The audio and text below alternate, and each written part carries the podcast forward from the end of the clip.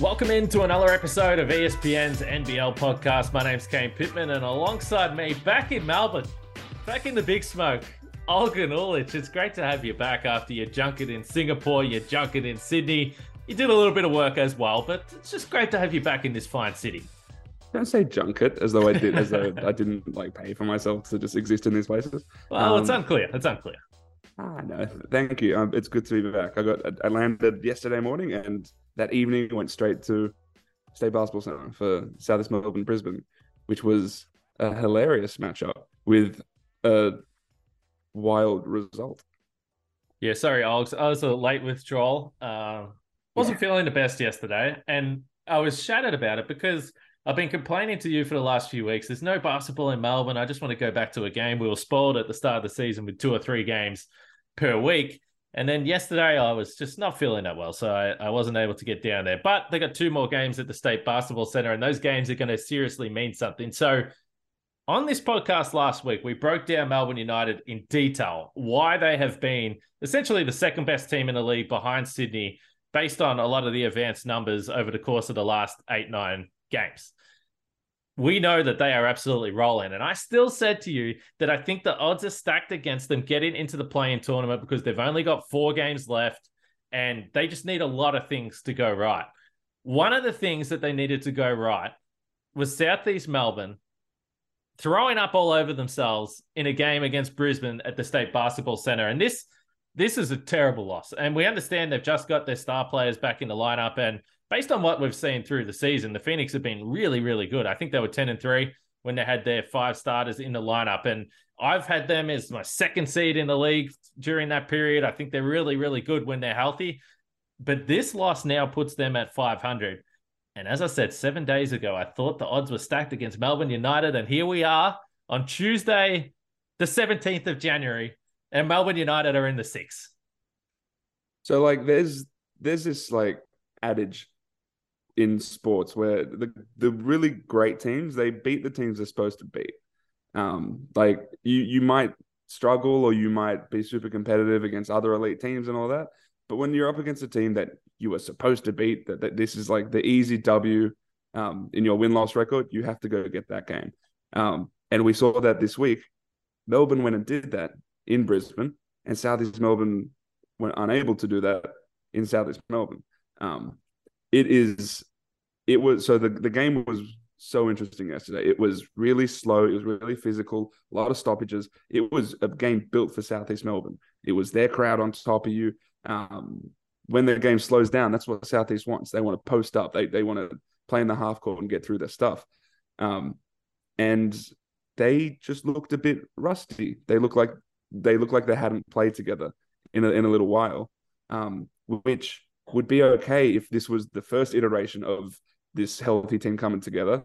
But now we're at a point where they've got four games left, all against teams that are in that top six, um, or in that top eight, I guess. Um, three of those teams are three of the four best defenses in the league. They've put themselves in a really tough position, um, where it, it would have been weird to say this last week, but a week has passed and Melbourne is in, I think, a significantly better position to make the playoffs than Southeast Melbourne is when you consider every single factor from the way they're playing, the way their roster is right now as far as health, um, the schedule remaining. Um, I ha- I am worried about Southeast Melbourne that they're not going to make the playoffs. Yeah, it looked like they got a little bit, and this is actually understandable, but it looked like they got a little bit tight down the stretch as well when they realized that, oh crap, we might be about to lose a game that we simply cannot afford to lose. They've lost five in a row overall. They were 12 and 7. And yeah, the last four games, they didn't have a whole bunch of their guys. There were some poor performances in there. But again, this was one that they had to have. But if you look what happened down the stretch, whether it was uh, the, the Gary Browne free throws that he you know, you can. I don't know. I would have to ask him whether he intentionally missed the third one. It didn't. It looked look like, like he it. was trying to make them. Yeah, I think he, he just short armed it like he did the second one. And then he quickly rushed out, tried to shoot a three, was called for a travel. But the Phoenix got up six threes in the last 70 seconds of this game.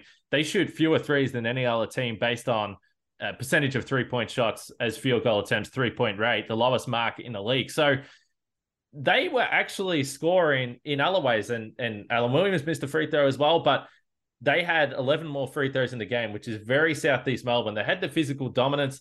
Aaron Baynes wasn't even on the floor in the final minutes. There was kind of no excuse for them to just keep getting at the rack and keep getting to the free throw line. And then you just got to knock them down. But instead of doing that, they tried to go for the home run hit. They tried to shoot the three when they were only down two a couple of times. It didn't go down for them. So, you know, execution down the stretch, maybe, maybe they did get a little bit tight in a game that, again, they were aware of the ramifications of losing. It sort of looked like Mitch Creek was going for that that hero shot toward the end. I think they would have been what, one and a half minutes left, roughly. Yeah. He, he, uh, sh- he shot it really well all season, but he was over six from three last night, um, yeah. which is tough. Yeah, and so they were down two. So they presumably should have gone to their bread and butter. Well, throw it inside, get into Alan Williams, Mitch Creek, you know, diving to the rim, that sort of thing. Um, he had good looks at the three. They didn't fall. Um, and I asked Simon Mitchell about that after the game. He said he was happy with the shot selection. Yeah. There, was, there was a Broekhoff three at the end as well. He was happy with that. Um, and I, I think the issues that I think I say long term, but over the remainder of this season, I think it's on the other end. Um, I thought Brisbane sort of just got to where they wanted in the paint. They were able just to get penetration and then work from that. Um, even though they're a team that wants to run, they were pretty effective in the half court just from coming off ball screens and, and getting two feet in the paint. Um, and Simon Mitchell spoke about that as well. You know, he he was not impressed with the way his guards defended, um, and you know, stopping ball handlers from getting in the paint. And you know, once they're in there, you know, Alan Williams is is not an elite rim protector, and so once you're in there, that's your it's almost over for you. Um, and it was it was it was a rough one because of the crowd, right? They they filled out that arena. It is, you know, I, the way they seat media, they kind of they just seat us in the stands, and so I was just amongst it. It gets really loud. Um, it gets really rowdy, which is cool. Um, but yeah, that also means, and, and the thing is, that also means generally like a a game that's called a bit more tightly. Um, I think there was 61 free throw shot in this game, which is a lot of free throws. Um, and I, I, think the nature of the game being so tight, the, the, kind of the crowd being on you, I think the refs feel that a little bit, and I think that suits Southeast Melbourne. And so this was one of those wins that they had to. This would have been the easy win because they have if I pull up the schedule, they've got you know a game against Sydney coming up. They've got Tasmania next. They've got Cairns. They won against Perth.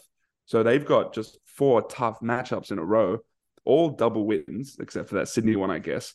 Um, so they're all super important. But this was the one that this was supposed to be the easy win, the sort of buffer they were supposed to get before they went on you know a tough road trip to Tasmania. Yeah, last five games you probably thought if they go three and two, they finish 15 and 13, which I believe was their record last year.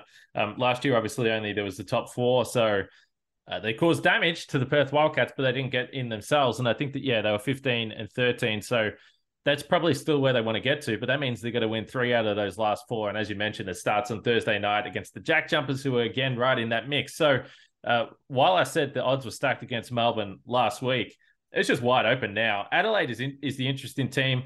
They're in eighth and they are not playing well at all. But the thing that we love is that they've got two games against Melbourne United. So their season is absolutely in their own hands there. But now they're in the spot that Melbourne's been in for a number of weeks where they don't need to just jump one team. They need to jump two teams to get into that top six as well. So it's going to be uh, fascinating. And yeah, I would imagine if you're a Phoenix fan, you're waking up this morning and uh, wishing that it was all a dream because that was not a game that you could afford to lose. Do you have any final thoughts, or should we move on to the breaking news of today?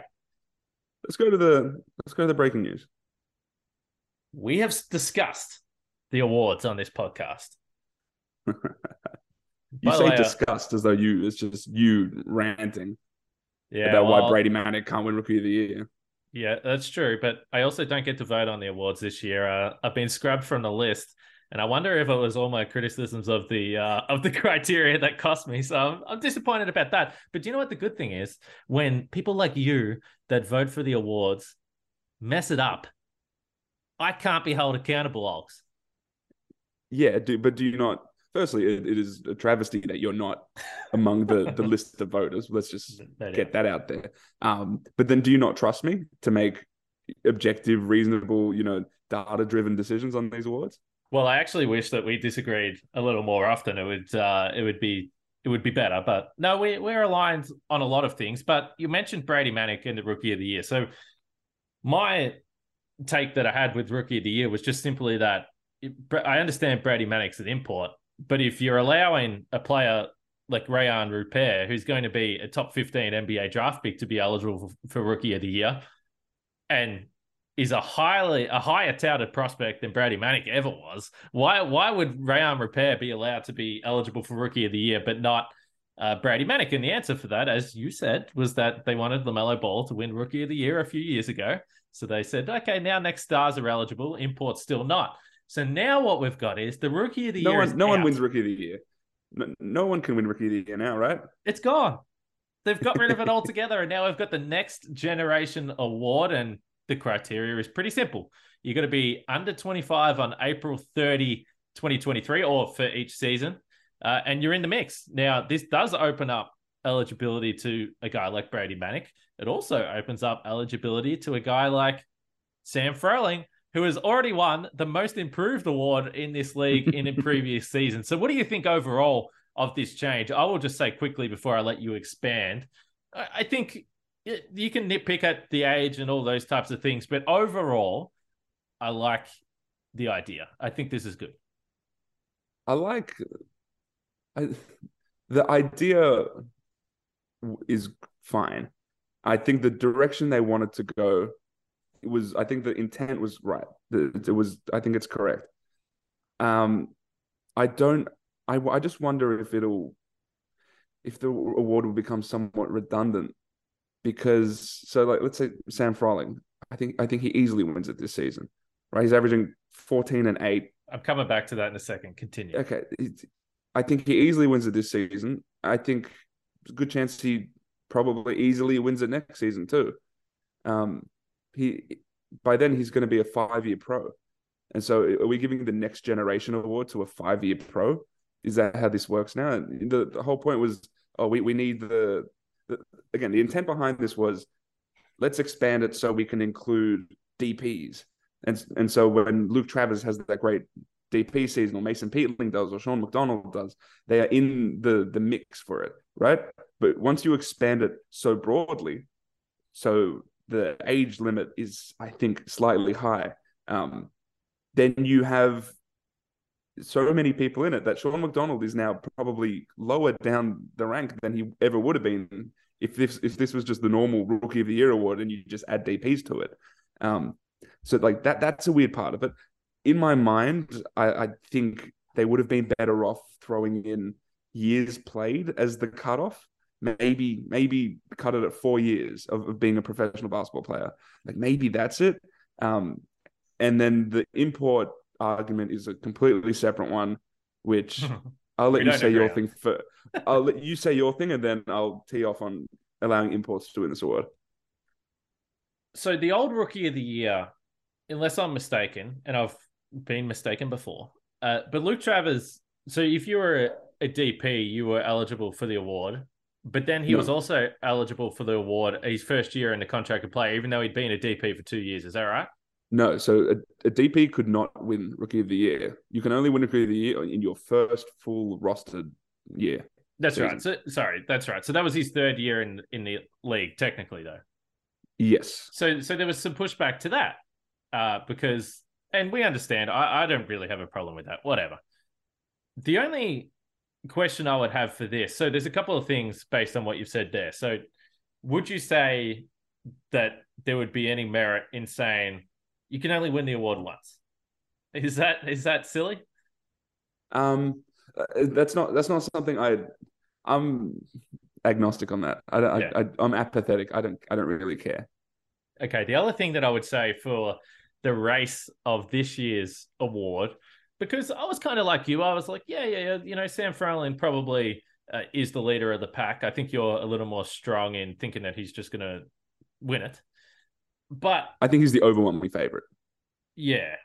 Uh, my question would be, and this will this is where it's going to be interesting with the coaches, the captains, the assistant coaches that get to vote for this award. What emphasis do we place on winning? Because the Hawks are well, I don't know what they reckon. Two and two and twenty or something now, two and twenty one. Two and twenty one. So, and they've had imports out all season long. So uh, my question would be, and Sam Froling, by the way, is clearly a rising star in this league. So it's not even a knock on him, but it, it's almost like you you look at the numbers with the Hawks and you're like, well, someone's someone's going to get the numbers. And he's he, he's starting at center. And would Sam Waardenburg's numbers be better if he wasn't the fifth option on the Cairns Taipans? Probably. Okay, but by that argument, um, when when we were uh, existing under normal rookie of the year rules, uh, the winner of the rookie of the year generally just goes to the player who goes to a team where his opportunity is the biggest, and that would have been Sam Waardenburg this year. He just and his team is winning, which I think changes things a little bit. But he was the favorite coming in. We all said so because he was going in with the assumption that he was going to be a starter, and so it's sort of the same thing. Like he's and, we also thought Cairns wasn't going to be wasn't going to be that great. Um, but again, he's he's in he was he was in consideration for rookie of the year, and he's in consideration here because he just happens to get a ton of minutes on a team. Um, there are other rookies out there who just don't get minutes, and but they may be better players. So I feel like I feel like that's a weird argument. No, no, because if you if you point to and you say, well, Sam Froling's averaging fourteen and eight, it's like, yeah, well, he's he's he's in a featured role that if he was on the Cairns Taipans, maybe he wouldn't be. So it's it's just I, am curious, and I'm not even making an argument either way. I actually wrote the story on ESPN.com.au and said Sam Waardenburg's probably waking up the hardest done by NBL player this morning because he had this award yeah. in the bag uh, as it was previously constructed. But I'm just pointing a you know point of difference here. I'm curious with the coaches if they see something to Sam Waardenburg, they're going to go against these guys. And the Cairns Taipans currently a second on the ladder and he's playing an important role. And by the way, I think he's getting better. I think some of his better games have been in the last little stretch here without Pinder, which again is because he's getting greater opportunity.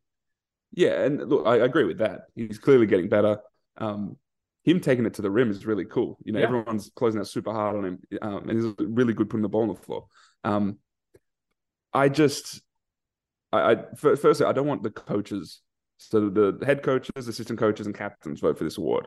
Um, so the voting group that has been selected in the media doesn't have a say in this. Um, I I just don't think.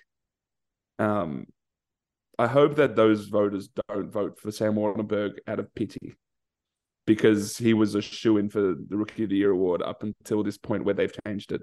Um, that's another thing. I think they should have introduced this for next season, hmm. changing it mid season when presumably there are betting markets that have been yeah, open on it. Curious. I, I find that a bit odd. Um, so and so I hope that the head coaches, assistant coaches, and captains vote based on merit. Um, and if they do, I think it's I still think it's Sam Froling. I think Brady Manek is making a case, a mm. very legitimate case, and then that's also part of this too. If we're in, now we're including imports again, Brady Manek arguably has a better case than Sam Waardenburg. He's a he's averaging twelve a game. His rebounds are ticking up. He's a practically a forty percent three point shooter on a team that's also in the play-in mix. You know, he's another guy who's in consideration. Um, however, the Im- including imports, it's not something I agree with, and I and I agreed that it wasn't a good thing to add to the Rookie of the Year award, and I don't think it should be part of this award either. Um, purely based on the context of how imports enter the league. It's the team will sign Australians will come and play in the NBL generally because generally by necessity. This is the league. This is the league where they are local players. This is the, the natural pathway to becoming professional. If an import comes here, it means that a team has scouted that player and to, to the point where he is a top, let's say, 20% player in the league. So that player is entering the league with the expectation that he will be one of the better players on his team. And so the import if, if you get a young import, uh, he will necessarily come in uh, with expectations that are higher than any generally any Australian, and I don't think that that is conducive to what this award is supposed to be, which is like a a young what next gen sort of award. Um, wow! Because then another you go. Uh, I'll say one more thing quickly. Do you know who is not eligible for this award and who is a rookie this season? Junior Madut. Uh, and that's just because he's too old. Because some because people work on different timelines. And so I think if they change this to years played professionally, I feel like it would have been you you would get more of the desired outcome that the NBL is trying to achieve here, outside of what happens if someone gets an import out of college, straight out of college, and that player that import is maybe like a draft and stash sort of guy, and all of a sudden you have this dude who's averaging twenty a game, and no one can compete with him. Let's say next season that happens, Alex Ducas maybe comes to the league, has a really good season, and drops maybe 12, 3 and three and then, but all of a sudden, there's this import who's dropping 25 and five, and all of a sudden, your next gen award doesn't go to Alex Ducas, it goes to this this import. I don't know. Yeah, I don't. I, I don't feel that strongly about it. Like, if you're a rookie, we've seen Brady Manek go through challenges that all rookies do when they come to a tough league, particularly as a big man. So if you're in your legitimately in your first year as a pro, I, I just don't care. Like, I don't think we need to hand it to a guy because he's a local and the numbers aren't really that impressive. And I'm not saying that about anyone this year, but just as a hmm. general rule, because the other thing is you have guys that now with the next stars that have, like I said, high expectations. They're going to be a top 10 NBA pick and potentially have long and uh, expansive careers in the NBA. So I, I don't know. I, I, I'm not saying you're wrong. I just don't think about it that deeply. Like if you're a rookie, they used to have the rookie of the year they should be eligible. They should be eligible for this next gen award. And I think it's. I also just think it's better for the league. If you have high profile players that come over here and win this award, let's face it, that's why they wanted LaMelo Ball to win the Rookie of the Year. So it's probably what yeah. the league wants. So I I don't have a huge problem with that. Although you make a pretty good case about pumping up our Aussie and New Zealand young players that are, are doing fantastic things in the in the league. But overall, I like the change another change that I liked, and we discussed it briefly, was the Perth Wildcats just saying we're going all in on offense, and we're at this point in the season where we're getting another scorer, another bucket getter in Ty Webster, and let's see where we land. So they beat New Zealand, who we can get to in a little bit.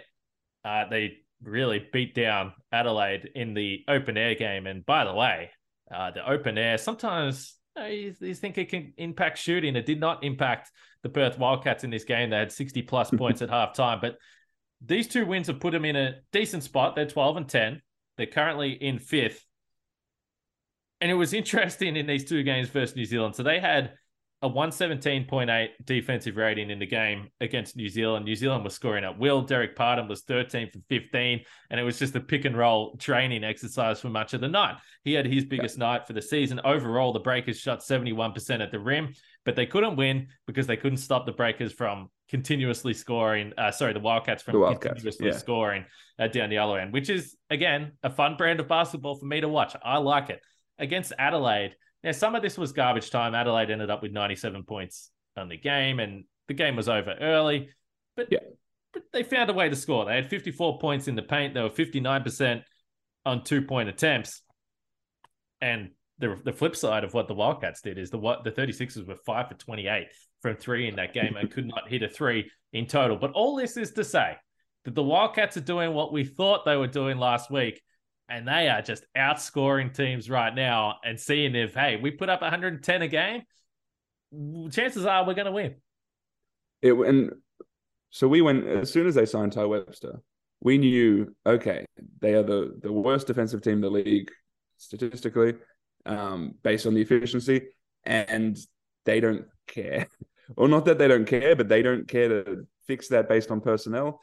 They can maybe try to fix that late. internally. Yeah uh, you know, do we do we get a big man? Do we do something to shore up at what we do defensively? Nah. As soon as I got Ty Webster, we knew, all right, they're just going to go all out on shot creation, putting the ball in the bucket, and if we can go and score 110 points, 120 points, we're going to bet on another team not being able to do that. Um, and right now, it's looking okay. Uh, it's paying off. The win over New Zealand was was impressive. Um, defensively, again, they weren't amazing, but for them to rebound the way they did down the stretch, uh, to hit the shots that they did, that was impressive. Uh, the win over Adelaide, also extremely impressive. That shot making was unbelievable. Uh, for an open air game where, like you said, the shot making is supposed to diminish a little bit, didn't look like that one bit. I I do fear for that style of play as we go into a postseason. Yeah. Um, I I fear for any style of play that is not that is not predicated around improving one of the league's worst defenses. That that scares me. Um, but for now, I guess like we like it's fun. Like they get to just go up and down and, and score a bunch, and they're playing super desperate, which I like. And I think that that starts with John Rillie cutting that rotation down to something that I don't think I've ever seen. I've, I've never seen an NBA team do this in the playoffs, where it's like a six man rotation. Like that's that's almost unheard of. Um, and so I think that trickles down to the playing group as well. Um, right now they're fifth, they're 12 and 10, and they probably, I think they probably make the play in, especially with Southeast Melbourne uh, losing yesterday. Like that puts them in a tough spot. Um, but it, it's what they're doing offensively, very cool, very exciting. It still doesn't change uh, the defensive issues they have, which is the where my overarching like thought of the team is. Which and that that's like that's how I gauge their ceiling. That's how I gauge how far I think they'll go, and and that's still the one thing that I don't think that they've addressed. We discussed at the start of the season multiple times that they weren't defending then either, uh, but it was all Bryce Cotton or nothing else. But now you got both Webster guys. You got Brady Manek who has these nights like he did the other night where he can get you 25 and, and look like he's not going to miss a three. So they just got more options. And as you said, he's cut the rotation and Todd Blanchfield really struggling for much of the season. Mitch Norton, he's not an explosive scorer by nature, but they've just replaced those guys with those major minutes with a number of players that can get you 25 on a night. So all of a sudden, they just look a little more dynamic offensively, as you pointed to, literally first in offensive rating and last in defensive rating. It is crazy. I just can't remember seeing this. And as we've said, historically, that is not a championship winning formula, but they are desperate right now, as you pointed to, and they picked up a couple of really, really important wins. And let's face it, there is teams in the mix that are scuffling, and the Wildcats found a way uh, with these two games. So now they're in a decent spot. Uh, I want to ask you about the Breakers, though. Yeah, are you? Where's your concern level for the Breakers? And I really feel for them because they were flying, flying yeah. before this COVID stuff really messed them up, and didn't play for the better part of three weeks. They were faced with playing 11 games in the month of January alone, and they're rusty. They're, t- they're not playing at the level that they were, particularly defensively. Their first 17 games, they had a defensive rating of 104. That's ballooned out to 114 over their last five. So the defense just isn't where it was previously. And then additionally, they've had a couple of close losses here without Barry Brown and I'm sure they would love to have that 20 plus points a night they can get from him as well. So they're they're scuffling a little bit, and I don't know whether it's good news or bad news. I don't know how this is going to go, but they've still got six games to go in the regular season as well. So there is a lot of basketball and a lot of travel for the Breakers up here in the lead in to the to the play in, and they look like they're a lock for top two. Now they're in a fight to try and get back in that mix with the Cairns. Yeah, and I, I I don't think they'll get back in there um, they just they it looks like they're going to be kind of vying for that three, four, five spot. That's just where I feel like they are.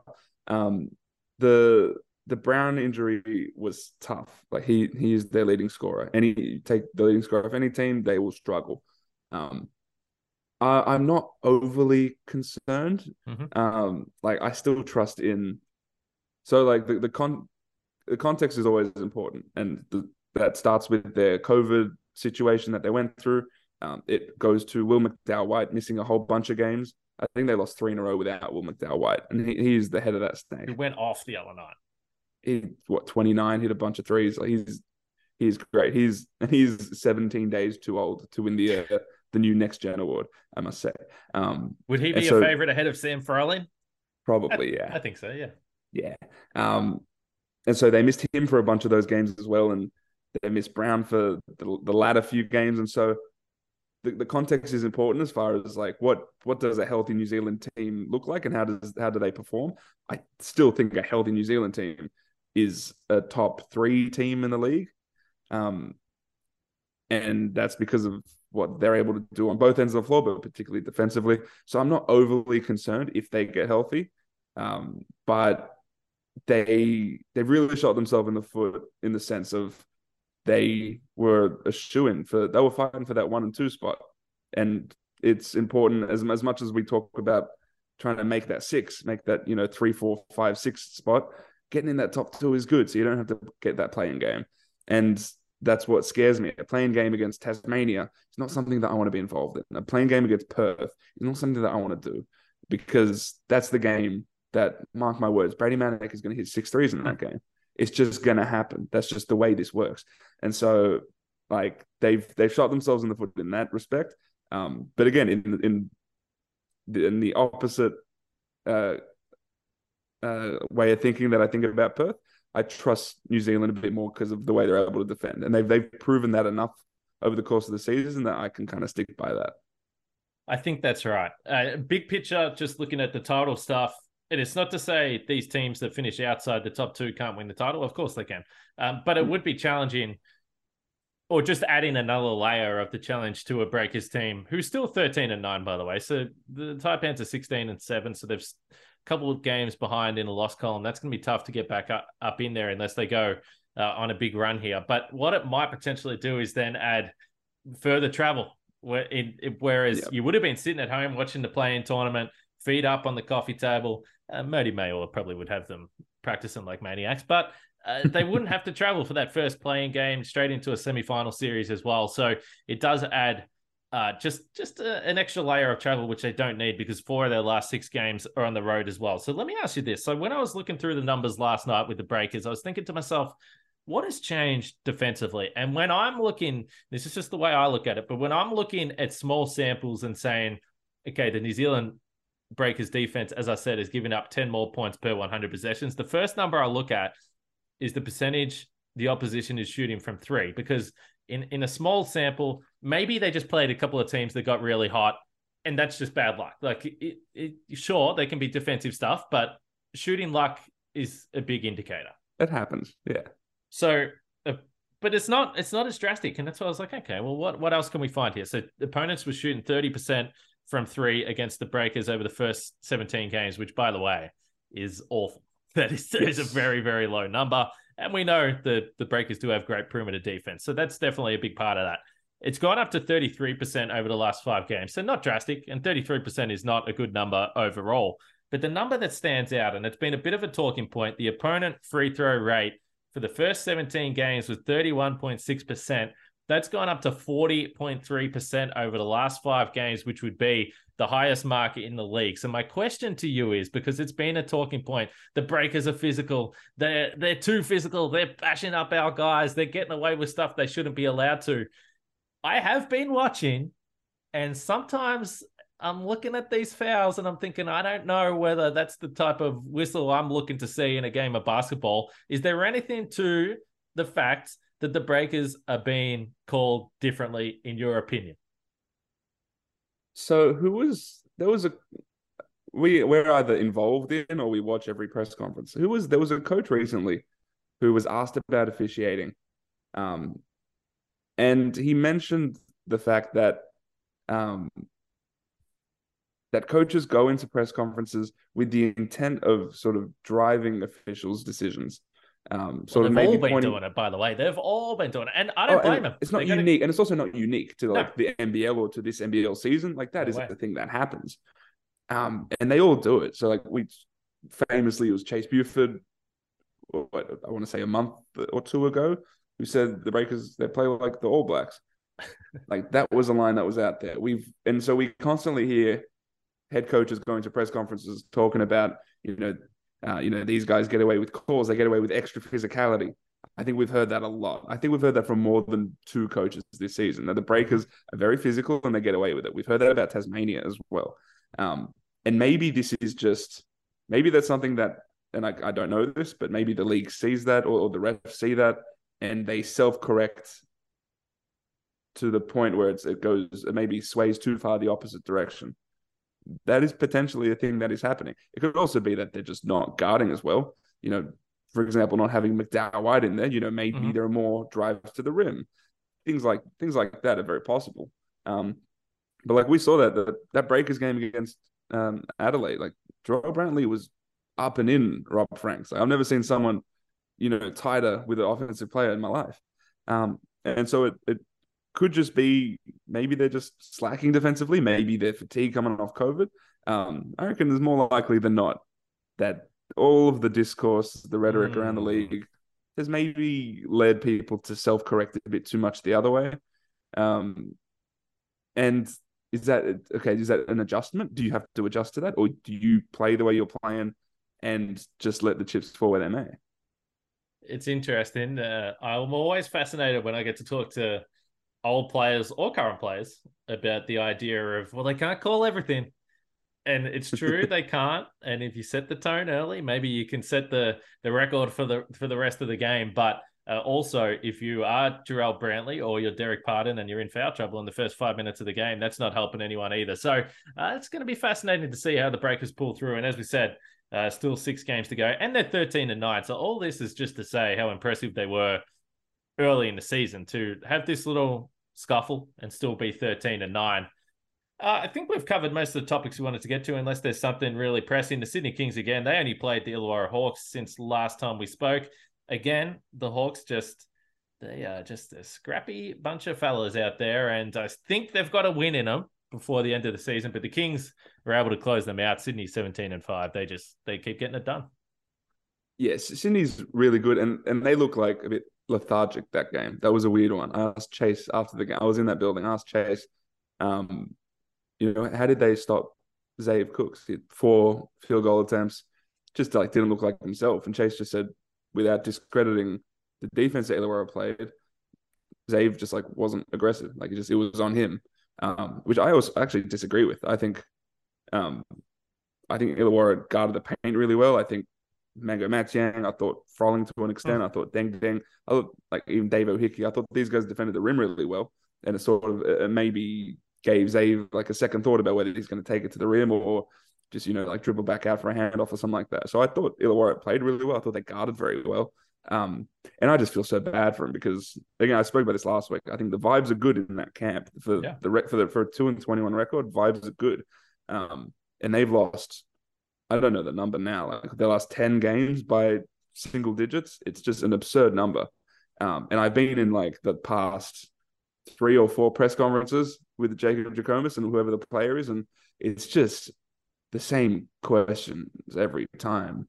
It's you go in and it's oh Jacob like tough loss, but must be proud of the team. Oh, like it's just it's to a point where I feel that pain. I feel his pain of like yeah like yes the pride is ongoing, but Jesus we just need outcomes, um, and that's what's tough because you're trying to you're trying to impress a fan base too, and fan bases are generally not as nuanced as you know the people who cover the game, the people within the game, and so like you just need outcomes in order to to keep the fan base ticking, and they're just not achieving that, and it sucks for them.